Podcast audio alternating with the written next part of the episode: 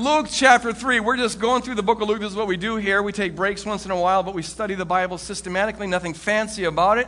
Uh, we just get into it verse by verse. Um, I want to entitle this message Dove Power. It overlaps with some of the messages uh, that we've had before. Um, and I, I, just am preaching on this because, not because it's the theme of the time, but because it's in the text. Uh, and it has to do with dove power. And I hope none of you are going back to, like, you know, the 1968 revolution against the Vietnam War where they use that expression. Uh, you know, no, this isn't not about that.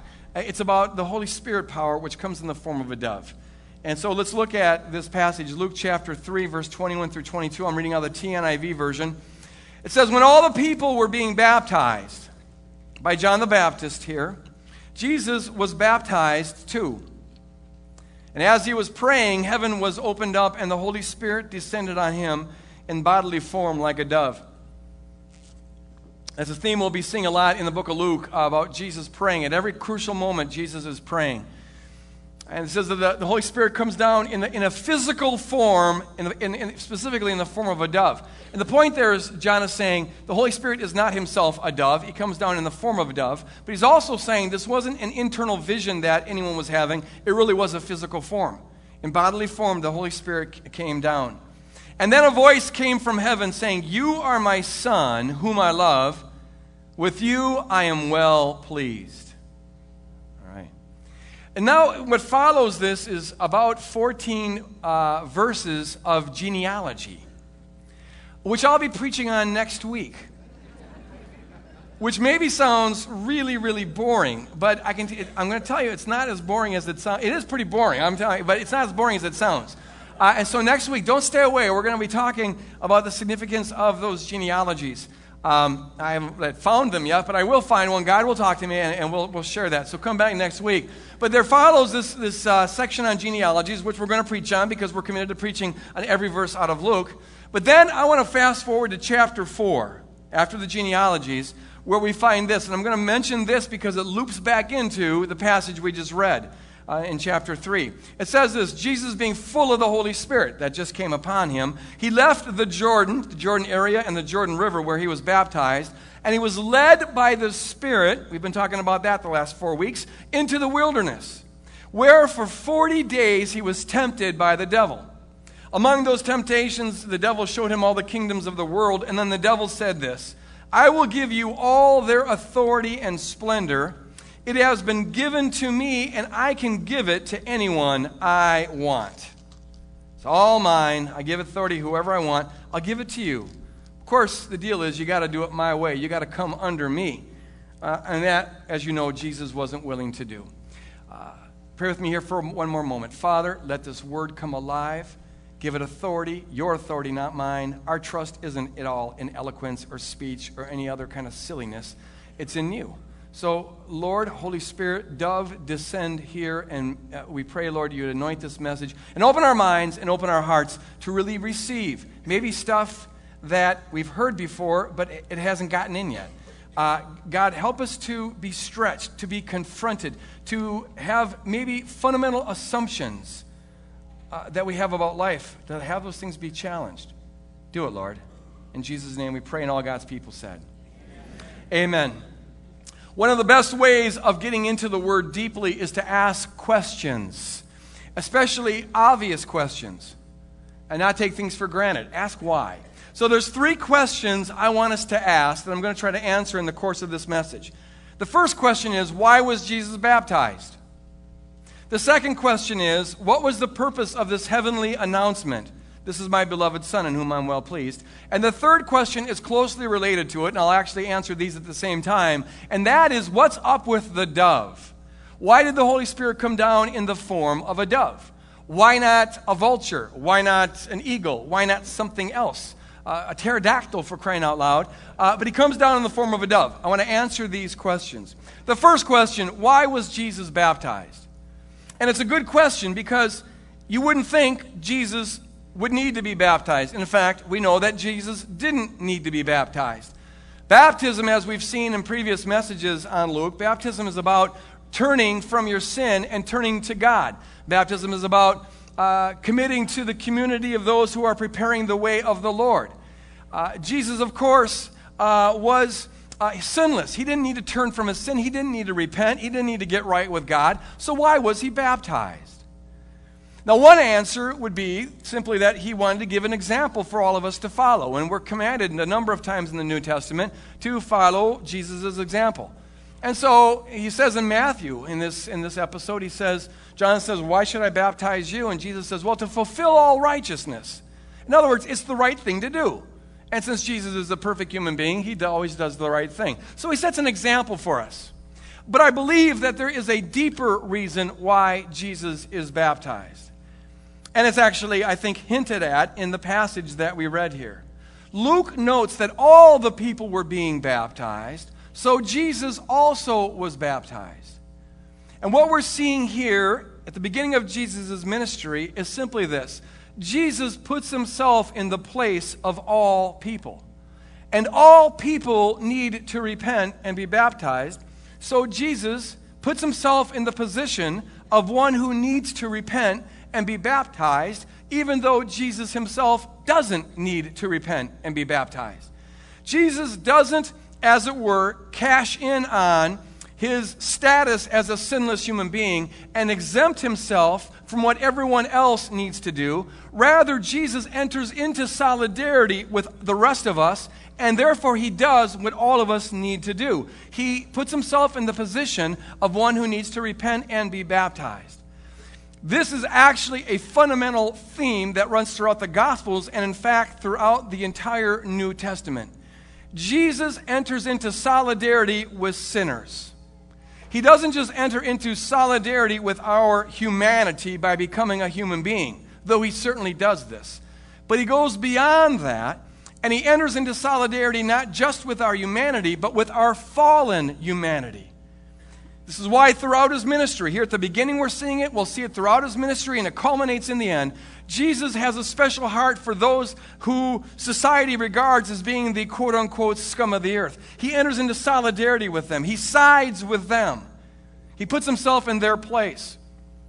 And it all culminates on Calvary, where the Bible tells us that Jesus so enters into identification with us in all of our fallenness and in our rebellion that he takes on, he absorbs, as it were, all of that rebellion. He absorbs all that sin, and he even absorbs all the punishment for that sin to the point where Paul can say in 2 Corinthians that God made him who knew no sin to be sin for us. So that we might be made the righteousness of God in Him. Jesus comes down from heaven and identifies with us in order that we might identify with His heavenly righteousness and now be seated with him in heavenly places, as it says in Ephesians 1. Jesus sides with sinners. That's the fundamental meaning of his baptism and uh, of his putting himself in the position of one who needs to repent. And what you need to know here this morning is that if you are a sinner, and I have a word for you, word of knowledge, you are. Uh, if you are a sinner, then you've got to know that Jesus sides with you. He's on your side. He puts himself in your place. Jesus Christ is in your corner. And it doesn't matter what it is that made you a sinner. We all have different varieties of that. That's utterly irrelevant. The reality is, is that you are a sinner. You have missed the mark. You have set yourself, against, uh, uh, uh, uh, set yourself against God. And now God Himself comes down from His throne and sides with you. Doesn't matter how bad it's been, the wrongs that you've done, how much time you've spent in prison. Doesn't matter how much other people have judged you, other Christians have judged you. Maybe the devil has been all over your own brain judging you. Mom and dad perhaps judged you, but you got to know that Jesus is on your side. He's in your corner. He is your advocate. He's your defense lawyer. He identifies with you. He takes on himself what belongs to you that you might take on to yourself what belongs to him. And the way to get that done is just by accepting it, just by saying yes to it and surrendering your life to it. Now, see, if you understand this, that Jesus sides with sinners, you can understand why Jesus, throughout his ministry, is so hostile to one group, and that's religious folk. That's the Pharisees. That's those who judge others. Jesus has nothing but compassionate words towards your run of the mill sinners like prostitutes and tax collectors, the two lowest forms of life in the first century by normal social gradation sin scales. But Jesus has nothing, compassion for, nothing but compassion for them. But when it comes to the Pharisees and those who judge others, there's a hostility that is there. But see, if you understand that Jesus identifies with the judged group, you'll understand why Jesus comes against, in very strong terms, the judging group. I want to share an insight I got uh, in London a couple years ago, uh, no, a couple months ago, a couple weeks ago. Man, my life's been crazy lately. I was just over in London. And over there, I was with Ichthus Fellowship, and one of my uh, kingdom heroes is Roger Forster. You hear me mention his name quite a bit. And uh, uh, the man just oozes with wisdom. I just love to hang around him. I, I just, you know, just get wisdom from him. And um, he was leading this little Bible study for 20 some, 30 some people uh, at 7 in the morning. And I try to make it there to get the crumbs that fall from the master's table, you know, and just soaking up stuff. And he dealt with a passage that I've dealt with a lot. I've preached a lot. I've read it a lot. But he gave me an insight I'd never gotten before. I want to share it with you because it, it pertains to this whole thing of Jesus identifying with sinners. Here's what it says in Matthew chapter 7 Do not judge, or you too will be judged. In other words, if you judge, you're going to be judged. The converse is also true. If you don't want to be judged, then don't judge. I don't know anybody who's walking around saying, Gosh, I want to be judged on the judgment day. Okay, well, if you don't want to be, here's how you avoid that don't judge. Don't judge, or you too will be judged. And then Jesus says, Why do you look at the speck of sawdust, that little dust particle, in someone else's eye? But pay no attention to. You utterly ignore the plank, or the tree trunk, if you will, that's sticking out of your own eye. And then he says, Don't give dogs what is sacred, and don't throw your pearls to pigs. Okay, let, let me just share what I got. First, two points here. Number one, Jesus is talking to his disciples. His disciples, by most social standards of sin gradation, where we grade certain sins as more severe and others as less severe, every culture's got it. Well, by most societal standards, the disciples would have been, I'm thinking, a little better than average. They've been following Jesus for some time, they're pretty decent people. Now, we also know from the Gospels that Jesus was a magnet for people like the prostitutes and the tax, collector, tax collectors who were considered to be the lowest of the lows in the first century, the quote unquote scum of the earth. You couldn't get more vile than they are. So Jesus is talking to his disciples. And all around him, there are these prostitutes and tax collectors and adulterers and, and other kind of sinners. And now Jesus says this. He's really, in essence, saying, Do you, for a moment, think that you are one iota holier than they are? Do you think that you are any less sinful than they are? Think again. In fact, if you're going to be my disciple, here are your marching orders. You consider their sin, whatever it is, to be a little tiny dust particle. And you consider your own sin, whatever it is, to be a massive tree trunk in comparison to the dust particle.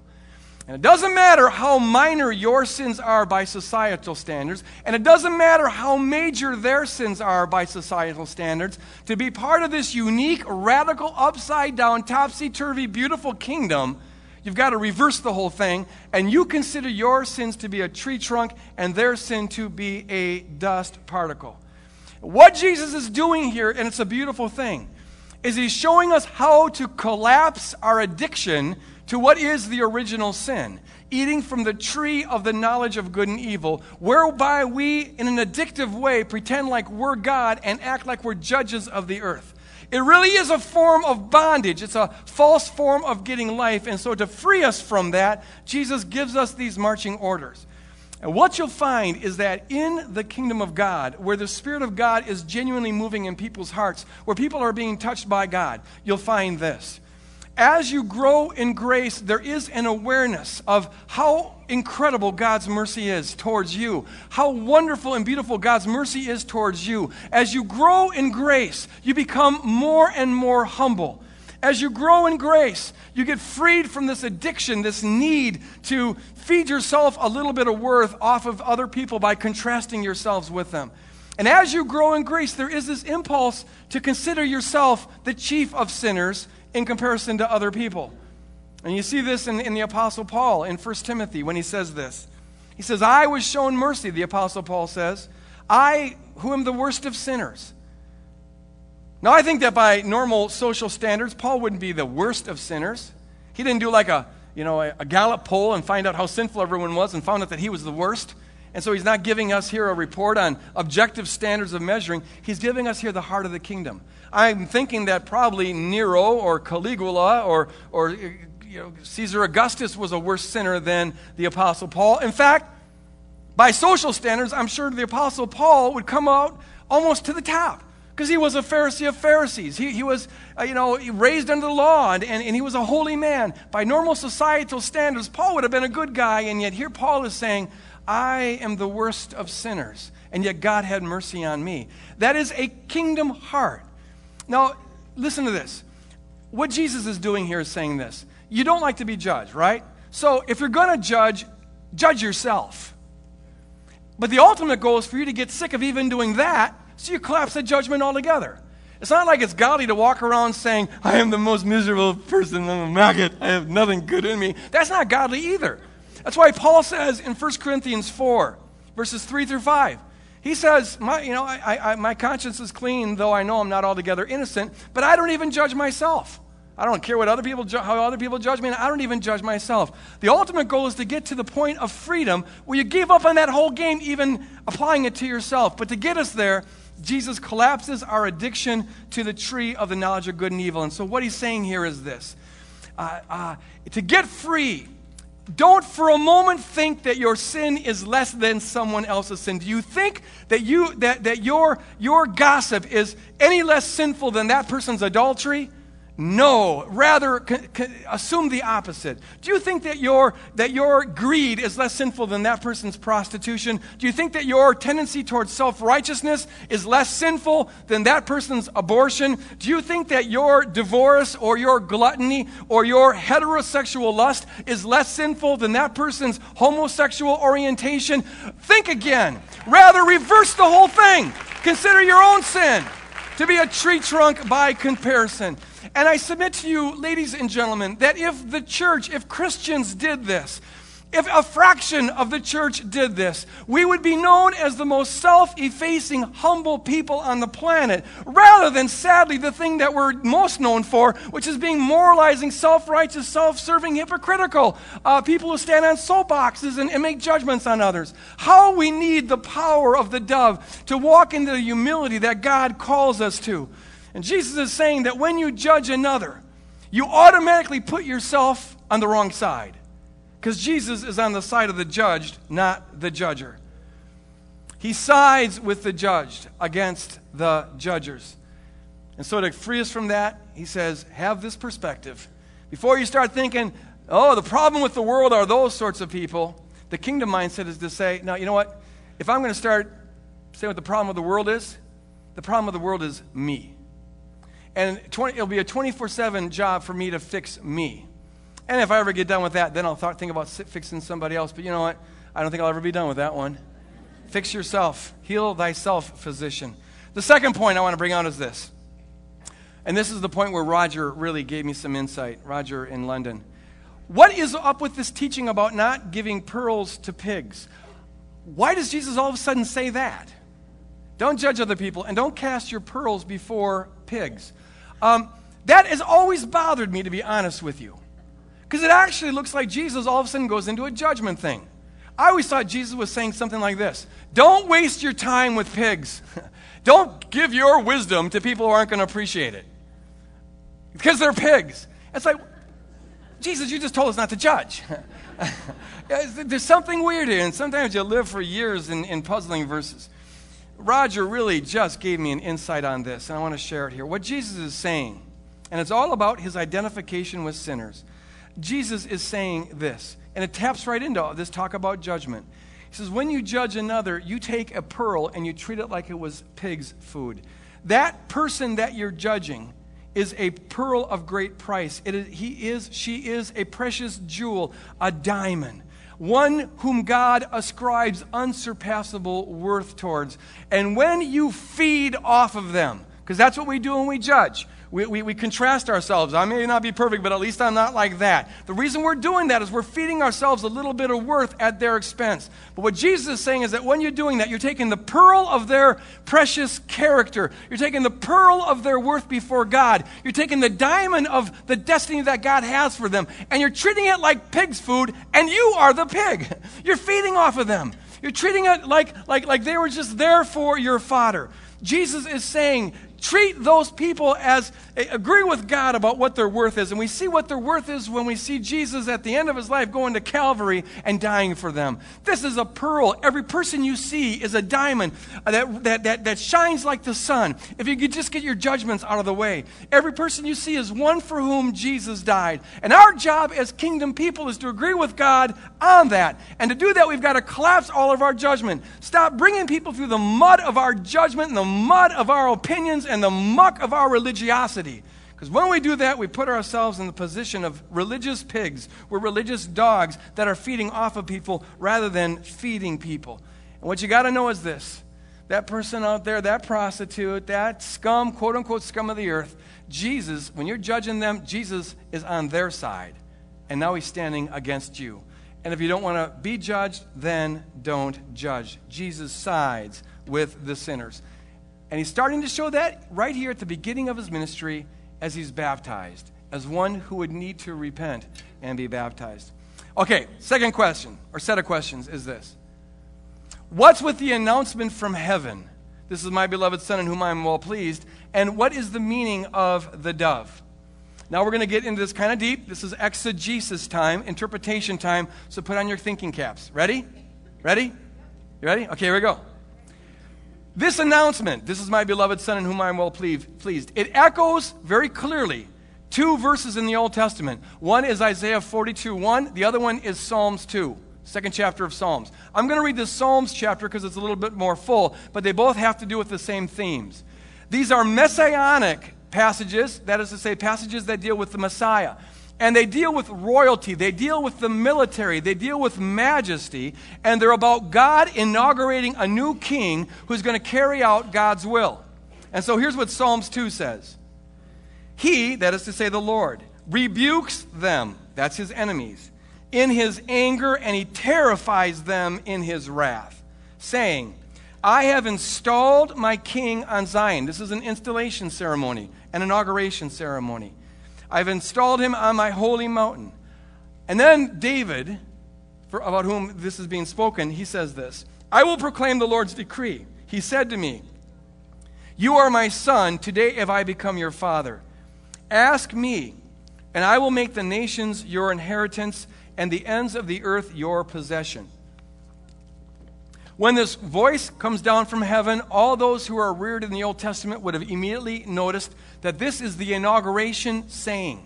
The Lord here is saying that this is the Messiah, this is the King. I'm inaugurating this one to be the King of all kings. People understood that the Messiah was to be the fulfillment of all the promises made to kings in the Old Testament, in particular, the promises made to David. That's why the Bible says that the Messiah was to be a Davidic king. He was to fulfill all the things that David foreshadowed. And so, with this word from heaven, this is my beloved Son in whom I'm well pleased, we are having the Lord here say to all the people, Here is your long awaited king. This is my anointed. This is my chosen one. This is the one who will take back all the nations. This is the one that will fulfill the destiny of Israel. This is the one that will vanquish all of my enemies. This is the one who my enemies tremble before. And Jesus is now, the people would understand, fulfilling this. In fact, it goes deeper than that. There are four things that the king in the Old Testament that always happened to the king as they were being inaugurated and Jesus fulfills all of them. First, the king was chosen, chosen by God. Secondly, the king would be confirmed by a prophet. Third, the king would be anointed with oil, which symbolized the Holy Spirit. In particular, it symbolized the anointing of the Holy Spirit to go forth in war, which, is, which led to the fourth thing that always happened, and that is that the king would go out and have a military expedition that they would be given victory for, and that would confirm that this was, in fact, God's anointed. So you see this with David, who was always the prototype for what was to happen to kings. David was chosen by God. David then was confirmed by the prophet Samuel. David was anointed and prayed for with oil, symbolizing the Holy Spirit. And then David, at the age of 15 or so, went forth and defeated Goliath. That's what you do when you're God's king. Jesus is fulfilling all of that. He has been confirmed by God. That's what the voice from heaven's all about. Uh, he's been confirmed by the prophet. That's who John the Baptist is. He, the Holy Spirit is now coming upon him. And as we saw in chapter 4, right after this, he goes forward and does battle against the cosmic Goliath. So Jesus is fulfilling all of this king stuff. In fact, the fact that he's being baptized in the Jordan River would also contribute to the kind of uh, militaristic, majestic uh, ambiance of this event. Because all the people of the time, in accordance with Old Testament prophecy, they saw the Jordan River as sort of the symbolic thing that divided the people of God from their destiny in the promised land. Because in the Old Testament, when they went into the promised land, they had to cross the River Jordan, and God supernaturally parted that. And the expectation of the time is that when the Messiah comes, he will once again symbolically part the River Jordan, and now Israel will, in military triumph, rise into uh, their calling to regain the promises that God gave them in, in, in the Old Testament, which is primarily about becoming a sovereign nation again and, and getting the Romans off their back and, and things of that sort. So Jesus fulfills all of the militaristic, majestic, kingly, inaugural stuff.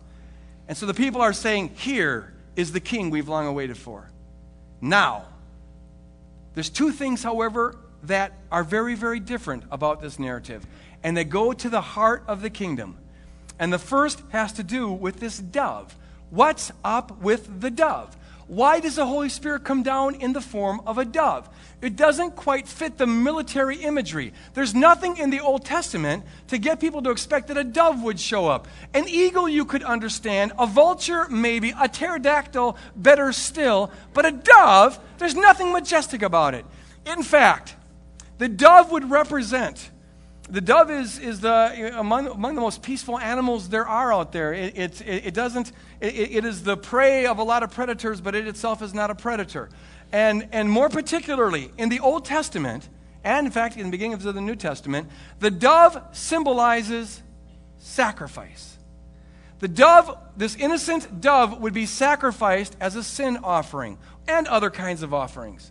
And so we saw in the last chapter, in Luke chapter 2, that when Joseph and Mary go to dedicate their child to the Lord, what do they offer? A dove. So this symbolic dove coming down is saying something very, very important that we need to notice. Jesus is fulfilling the role of military Messiah, inaugural king, majestic king. And Jesus, as fits the pattern of the Old Testament, is going to be anointed with God, anointed with the Holy Spirit. But this Holy Spirit is not your routine oil for, military conquest.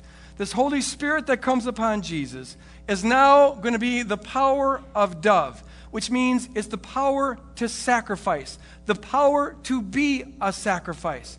This mighty man of God, this mighty chosen one, this military Messiah, is going to be anointed with the power to give his life for his enemies is going to be anointed with the power to reveal the true heart of God as he sacrificed for his enemies. This mighty man of God is now receiving the power of Almighty, omnipotent God, not to vanquish his foes with violence, but to die for his foes and to reconcile his foes back to God. This mighty man of God, militant Messiah, is now being anointed by God to do the one thing that bombs and bullets and swords can never do, and that is to change people radically from the inside out by dying on their behalf when they couldn't deserve it less. This dove totally, radically transforms all the military imagery, completely transforms it. Because it's saying that Jesus is, in fact, going to get all the nations of the world back for God. Jesus is going to win the world. Jesus is going to fulfill all the Old Testament prophecies. But he's not going to do it with the power of the sword, he's going to do it with the power of the cross. He's not going to do it Caesar's way. He's going to do it Calvary's way. He's not going to do it by controlling behavior with external restraints and laws and whatnot. But this mighty man of God, militant Messiah, is going to win the world by transforming hearts through the power of love. This mighty man of God is going to win the world not by killing others, however righteous the cause may be, but by being killed for others, uh, even though their cause is unrighteous. This mighty man of God goes forward not with military lion power, he goes forth with sacrificial dove power. The Savior is. He is the mighty man of God, the great warrior, the incarnation of Jehovah Jireh. And all the military imagery, imagery of the Old Testament applies to him. He is a mighty warrior who vanquishes his enemies, but what is all important is that we pay attention to the dove. This one does it through the dove power. He does it through the power of self sacrificial love. He does it through the power of Calvary. Jesus Christ is going to eradicate all evil from this world, amen? But he's going to do it through the power of self sacrificial love. He's going to eradicate and destroy all hatred, all violence, all tribalism, all racism, all self centered greed. He's going to eradicate and conquer all sin. He's going to conquer the devil. He's going to conquer all religion. But he's not going to do it with guns and bombs and tanks and bullets and laws. He's going to do it. He is now doing it through the power of Calvary, dying for people who could not do it less, uh, could not deserve it less. What a mighty warrior, what a mighty man of God, robed in armor, but the armor is the armor of Calvary, Christ like, transforming, powerful love. And he does it through the power of beauty. Amen. It could not be better. I I stand before you one who has been conquered. I am defeated. I have been vanquished, utterly vanquished by this mighty man of God. But he did not conquer me with threats, and he did not conquer, conquer me with coercive power. He didn't just make a decree and turn me into a puppet. Rather, he could have done that. But this one goes to the trouble of conquering me with the power of his unsurpassably beautiful love that wins my heart and breaks down every wall, and he's still in the process of doing it. This is the heart of the kingdom. This is the center of the kingdom. Not just that you rule, but how you rule whether it's power over rule of Caesar or power under rule of the cross. It is at the center. It's what makes this kingdom radically, radically, radically unlike every kingdom of the world, which is why Jesus says to Pilate, My kingdom is not of this world. You can see how central this is to the kingdom of God by noticing what happens in Luke chapter 4. When Jesus goes forward for battle, he fights the devil. And what does the devil go after? The roaring lion who is the devil's called that in, in 1 Peter. The roaring lion goes for the juggler, and the juggler is not whether or not Jesus is in power, but how Jesus uses power. Notice this. The devil says, I'll give you all the kingdoms of the world. But you just got to rule my way, which is Caesar's way, which is a power over way. I'm fine with you ruling. I'll give it to you. Think of all the good you can do, but you got to do it my way. And of course, Jesus decides not to. The devil is trying to get him to trade in his dove power for Caesar power. And that temptation lies at the heart of the kingdom of God. Now, notice this. Pay close attention to this. Clearly, the devil doesn't care who's running the show, so long as the person's running it his way. In fact, the devil, far from being concerned about who in particular is in power in a particular area, Far from that, this passage tells us that he's got some influence on that issue. He owns all the authority of the kingdoms of the world. The devil isn't worried about what particular policy will be passed because if Jesus was in charge, we'd have all the righteous policies. He's not too concerned, is he, about what program is there, what candidate is, is, is winning, or what one nation's doing, whether it's righteous over another nation or not. That's not what scares him much. The devil's not scared of, too worried about the Republican Party or the Democratic Party or the righteousness of America. But what scares the devil to hell, I mean it literally, is the love of Jesus Christ expressed on Calvary. That's something he can't stand. And all the trembling foes of Psalm uh, 2, all the, the, trembling, the worry comes not when one particular person or one particular party or one particular nation gets the upper hand, but what gets him scared to death is when Calvary like love is being shed on the cross because there's nothing he can do about that. That is the light that dispels all darkness. That is the love that conquers all evil. That is the goodness of God that vanquishes all foes. Which tells us this kingdom person, we've got to trust that your willingness to bleed for people does far more than anyone else's willingness to control people. Your willingness to suffer uh, on behalf in serving a prostitute is 10,000 times more valuable to the kingdom of God than your wanting to pass a law against prostitution. You see, it's about coming under people, not coming over them. And that's what sends the devil running. If the church, if a fraction of the church got this vision and knew what kind of power we're to be striving for and focused on coming under people rather than over people, it would send the devil running. Praise God. Lord, we need your dove power. We need your dove baptism. Give your dove anointing. Send your dove power on us right here and right now. So, the thing that totally transforms all the military imagery is this dove the omnipotent God coming down in the form of a dove. The second thing, and I got to go fast on this, but pay attention to this. Jesus fulfills the requirement that, I, that the king, the newly inaugurated king, was to go forth and do battle. And all the people are sitting there saying, Whoa, okay, we don't get the dove part, but at least we got a Messiah here. And he's going to go out and he's going to defeat Pilate and Caesar and kick some Roman behind and get us free. Got to park there. Come on, do it, Jesus. And how disappointed they must have been when Jesus, in fact, didn't do that. What Jesus does do is he goes out to the desert, and there he fights a mighty, mighty battle. And he fights it against the cosmic Caesar, he fights it against Satan. And uh, he wins that battle. And far from fighting Pilate or fighting Herod or fighting Caesar, he fights the devil. And the way we later learn that he defeats the devil is by Far from fighting Caesar, he dies for Caesar, and he dies for Pilate, and he dies for Herod, and he lets them crucify him, and that's what ultimately defeats the devil. Kingdom people, our job is to imitate Jesus in all things, which is why Paul says this. Our struggle, our struggle is not against flesh and blood, but against the uh, rulers and authorities and powers of this dark world, against spiritual forces of evil in the heavenly realms. That's the kingdom of God battle. As we often say here, but we can't say it enough. If it's got flesh and blood, it's not your enemy.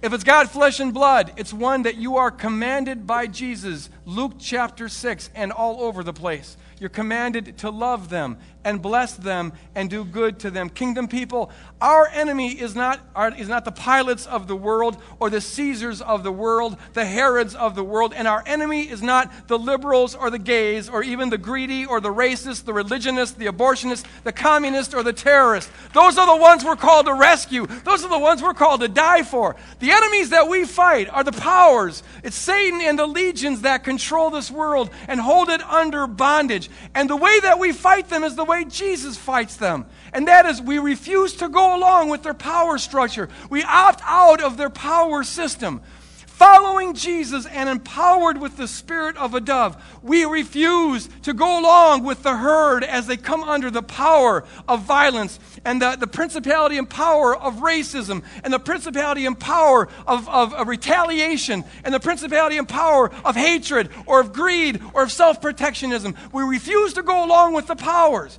Rather, in Jesus' name, following the example of Jesus and anointed with the power of the dove, we commit to living in Christ like love as Christ loved us and gave his life for us. That's how we do warfare. We commit to sharing our resources with those who have less than they need. That's how we do warfare. We commit to, to, to tearing down racial divides uh, and not going along with cultural, systemic forms of racism. That's how we do warfare. We commit to not living in self centered materialism. That's how we do warfare. We live in love as Christ loved us and gave his life for us. We commit to, as the Bible commands us, never return returning evil with evil, but always returning evil with good and blessing our enemies. That's how we do warfare. And every drop of blood we shed for others, whether it's literal or figurative, every sacrifice we make, it advances the kingdom of God against the kingdom of darkness. We go forward in dove power not military lion power. Now, let me close with this. I understand that whenever I say this message, uh, it, it, it, ruffles some feathers. And, and, there's, there, and I understand it. And, and there's some who just, it just doesn't seem right. Doesn't seem practical. We're spo- aren't we supposed to fix the world? And to do that, we decide that we're in a wiser, morally superior position. But here's part of the resistance this requires us to do the hardest thing possible. The way of the dove is the hardest way there is. This requires us to crucify our flesh. The flesh is our fallen world orientation with all of its assumption, assumptions, with all of its false ways of getting life. If we're going to walk this walk, that flesh has to be crucified. Our flesh wants so badly to have human, identifiable, clear cut enemies. Our flesh feeds off of that. It is life to the flesh. Our flesh needs religious enemies that we can contrast ourselves with and feel good about you know, to compare ourselves with and feel righteous. Our flesh needs our, these religious enemies. Our flesh so badly wants personal enemies that we can gossip about and feel righteous doing it. Our flesh so badly wants social enemies that we can blame all the problems with society on. Our flesh needs scapegoats, and that's why we, we've always had scapegoats. Our flesh craves that. Uh, our flesh doesn't want for a moment to believe that I'm the problem with the world. No, you're the problem with the world, and I can feed myself on that. Our flesh so badly wants to, to have and needs, it's got to have like a piranha craving of meat. It, it wants to have national enemies that we can rally around and feel righteous over and against. It's a very structure of the flesh. This is why most sociologists will tell you that you can't have a united group unless you've got a united enemy that you stand against and it's identifiable. So you can feel righteous over and against them. The core of the flesh mindset and it has run throughout history and is responsible for most of the blood in the world, is this. I know I'm righteous, and if you agree with me, you're righteous, and we, the righteous and the wise, need to take a stand against those sinners who are screwing things up. We need to fix the world because we're in a superior position to do that.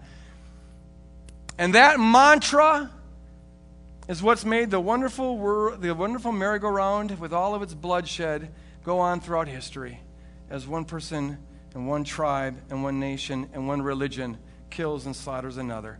And the heart of the kingdom of God is opting out of that and saying, whatever sin I see in that person, that's a little dust particle. And society will say, but, but look at that, it's so, so bad, it's so, it's so terrible. No, no, you know what? It's a dust particle. I am the worst of sinners. And the problem with the world is me, not them. And I consider it an honor to wash their feet. And the heart of the kingdom is crucifying that flesh that feeds off of other people in order that you can get life from God and feed other people.